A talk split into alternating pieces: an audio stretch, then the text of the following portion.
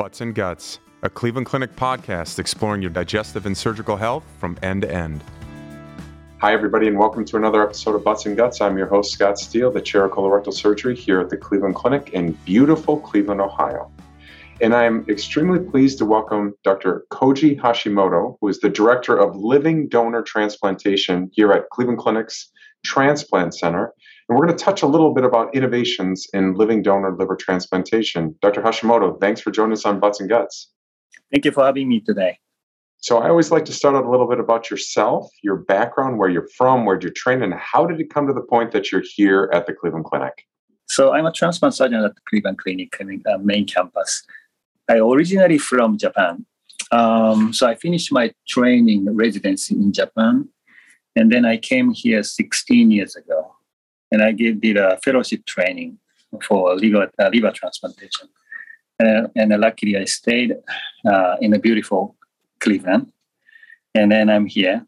And um, I'm specialized to do a liver transplantation, including a living donor. Well, that's fantastic. And we're glad to have you here. So let, let's start with a little bit of a broad overview of this. So, yeah, liver transplant, what are some of the diseases or the indications why uh, liver transplant would be required for a patient? The most common uh, indication for liver transplantation is alcoholic cirrhosis nowadays. It used to be a hepatitis C cirrhosis, but uh, you know since we have a good medication for Hep C, uh, so we don't see the hepatitis C cirrhosis anymore. Uh, very few. The second indication is the non-alcoholic steatohepatitis. We call it NASH. So you know generally we call fatty liver disease. So these two uh, indications are main and otherwise we have you know other uh, many reasons that cause uh, liver cirrhosis and also acute liver failure is a good indication for liver transplantation so morbid obesity is an epidemic in the US and many of the Western societies. And, you know, you mentioned NASH as being something for that.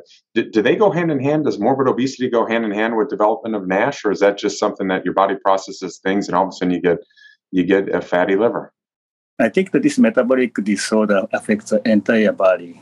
You know, just, just the liver is a part of uh, the disease. So, uh, give us an overview a little bit about what is the scale that we're talking about? How many liver transplants are typically needed a year? And then, do we have enough donors that are available uh, to meet that demand? Yeah, that's a very important question.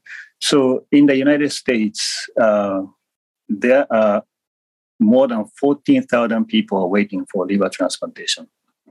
But unfortunately, we have only 8,000 liver transplantation done in this country. So approximately 6,000 people are not having the liver donors. Wow, that's unbelievable. Those are some numbers that we need to change around. So as I was sitting preparing for this, I kept on thinking to myself, man, living donor liver transplant surgery. So, walk us through this living donor liver transplant surgery. Yes. So, as we talk about this, um, so we don't have enough organ donors to transplant all patients with liver failure. So, the idea came up with a living donor liver transplantation. So, when we don't have enough transplant organs, so approximately, I would say, you know, 20% of the patients in Cleveland become sick or die before liver transplantation. So to save those people, uh, we can ask someone healthy, mentally, physically. So these people people can become a living donor. So just donating a piece of the liver to save someone else's life. When sitting there and walking through a prospective living donor, you know, I'm sure they're going to ask you a bunch of questions, but like, you know, is it safe? How much liver are you going to leave behind? How much liver of mine are you taking? What are the benefits of a living donor transplant versus the traditional deceased donor transplant? So, in traditional deceased donor liver transplantation, generally the waiting time for transplant is very long because we don't have enough organs. Then, in the deceased donor liver transplantation, the priority on the transplant waiting list is determined by a MELD score, which is calculated by your blood test. This MELD score goes between 6 and 40. And the higher the score goes, the more priority you have. So, for example, if you have a MELD score of 40, that you can get the liver transplantation within days. But if your MELD score is, let's say, 15, your waiting time will be expected to be like months or years. But if you have uh, serious complications with liver cirrhosis, you know, sometimes you cannot wait. But in the living donor liver transplantation, if you identified a good living donor, you have no waiting time. Just you can set up the uh, surgery date, and as long as donor and the recipient is available, and the surgical team is available, we can go ahead and do a liver transplantation to save your life. So that's the best benefit doing the living donor liver transplantation. Do the patients that are transplanted a living donor do they do better or worse than a deceased donor? Generally speaking, a living donor liver transplantation outcome is usually better than the deceased donor transplantation because you can receive the transplantation in a timely fashion. So you mentioned a little bit about kind of the waiting list and the MELD score and some of these other ones. So what type of factors go into that that can impact a patient's qualifications to either get on the transplant or where they live on that transplant? For the recipient qualification, any patient who has a liver failure or liver cirrhosis, liver disease, so they should be qualified uh, transplantation unless they have any serious disease except for liver. So let's say someone has heart failure with liver disease. So those people are not qualified transplantation to make them qualify, we can also do uh, combine the heart and the liver transplantation. So it depends other organ systems function. But as long as you have liver failure, you'll be qualified the transplantation. So let's go into truth or myth. Truth or myth. The age that a living donor needs to be is different based on if the liver is going into a child or an adult? Truth or myth? So it's myth. So the truth is, let's talk about the living donor. So the age of living donor has to be between 18 and 60. The reason we set the age limit at 18 is that the living donor has to make a decision to donate a piece of the liver independently. So we believe if you are age 18 or younger, you may not be able to make a decision independently. Walk me through a little bit about the evaluation process to become a living donor. How does one go about that? Is it is it oftentimes the person who needs a liver is reaching out and finding these people, or do people volunteer, or is it brothers and sisters and uncles and aunts, or how does this process work? So the living donor can be um, usually the family member, or friends, or just a stranger. So meaning um, so if you have a liver disease needing a liver transplantation, uh, when you start looking for the living donor, usually the family comes up first. But if there is any reason that the families cannot be a donor, you can start having a conversation with people around you. And those include your friends or neighbors or someone else. Uh, what I have seen is if you go to church, sometimes the church friends can donate. And uh, some people use a social network. And uh, if you post the, your story about what you need and how sick you are, sometimes somebody you don't know becomes a living donor. Truth or myth? The liver is the only organ that can undergo a living donor process. That is a myth. Um, the truth is, the healthy person can donate liver, kidney, and pancreas and a piece of the lung. So the liver is not the only organ that you can donate. So walk me through what what can a patient expect when visiting you or someone on your team at Cleveland Clinic's liver transplant program? What's their journey? Who they're meeting with? What tests they got to undergo? And how long is this process to the point where you're in the operating room with both of them? So, as a living donor, when you come to Cleveland Clinic, so you meet the entire liver transplant team. And as a living donor to be evaluated, usually it takes a few days to complete. So, we guide you to have a blood test or imaging studies, including a CT scan, MRI. And also, you're going to meet all specialties who will be determining uh, your candidacy for living donor. And if you come to Cleveland Clinic Liver Transplant Center as a recipient, you also expect to see uh, all people in our team. Basically, we check you from head to toe to make sure you're good to go for liver transplantation.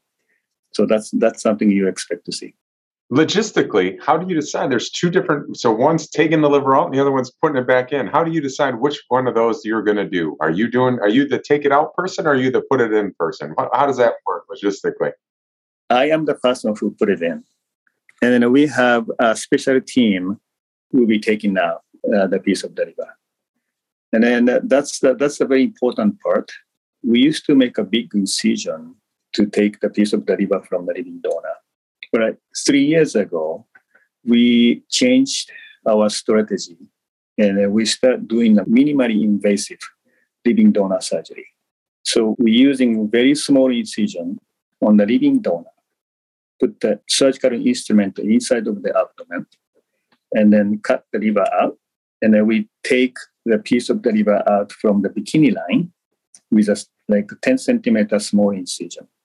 So after living donation, your incision will be almost invisible.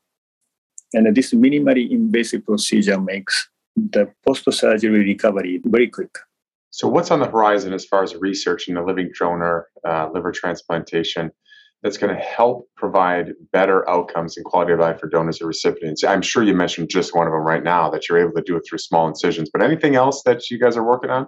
So, one of the important things is um, so when you become a living donor, you can donate either left lobe or right lobe. So the left lobe is usually 30 to 35%, and the right lobe is 65 to 70%. So if you donate left lobe, which is a smaller side, we can leave the bigger side of the liver in the donor, I think, which is safer for living donor.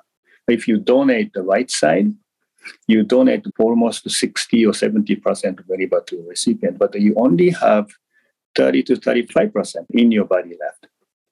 So, in terms of safety of living donor, the more liver take from the living donor, the higher the risk goes.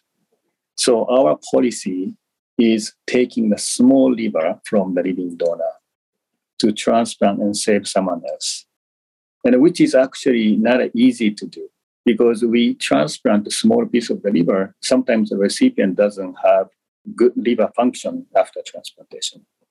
So our research is how to make this small piece work. And actually, we've been very successful. Approximately 50% of living donor liver transplantation is done uh, by left lobe graft. That's incredible stuff. So we'd like to wind up with all of our guests a little bit of what I like to call quick hitters, where we get to know you a little bit better. So, what's your favorite food? My favorite food is my favorite food is miso soup. Miso soup. Yeah. Good choice. Good choice. What's your favorite sport to play or to watch? I uh, my favorite sport is the basketball, and I used to play basketball. Tell us about one of the favorite places or trips that you've gone. Where was that? My favorite place is my hometown, but you know, unfortunately, I'm not able to visit right now the favorite place to visit. I like Florida and I like Mexico. And, you know, nowadays I like uh, Abu Dhabi to visit. Nice, nice, nice. And then finally, you've been here for 16 years, you said. Tell us what you like about living here in beautiful Northeast Ohio. So, the Cleveland has a beautiful weather, as you know. Summer is beautiful, and the winter is a little bit cold but you can see a nice sunshine in summer and a beautiful snow. And I love the people living in Cleveland. They are very warm. So that's why I love Cleveland. Fantastic. So, why don't you give a final take home message for our listeners about this whole process, this whole program? So, the living donor liver transplantation is a life saving. So, the many people die or become too sick before liver transplantation. So, the living donor liver transplantation is a hope to save those people. So we are working on every day very hard to provide more opportunities to sick people. So if you have sick people around you, please think about finding a living donor or becoming a living donor. That's absolutely incredible stuff. And so, for more information on Cleveland Clinic's liver transplant program, please visit clevelandclinic.org slash living donation. That's clevelandclinic.org slash living donation. You can also call the program at 216 444 1976. That's 216 444 1976. And again, you always hear me say it. Please remember it's important for you and your family to continue to receive medical care, regular checkups, and screenings. And rest assured, here at Cleveland Clinic, we're taking all the necessary precautions to sterilize our facilities and protect our patients and caregivers. Koji, thanks so much for joining us on Butts and Guts. Thank you so much, Scott. That wraps things up here at Cleveland Clinic. Until next time, thanks for listening to Butts and Guts.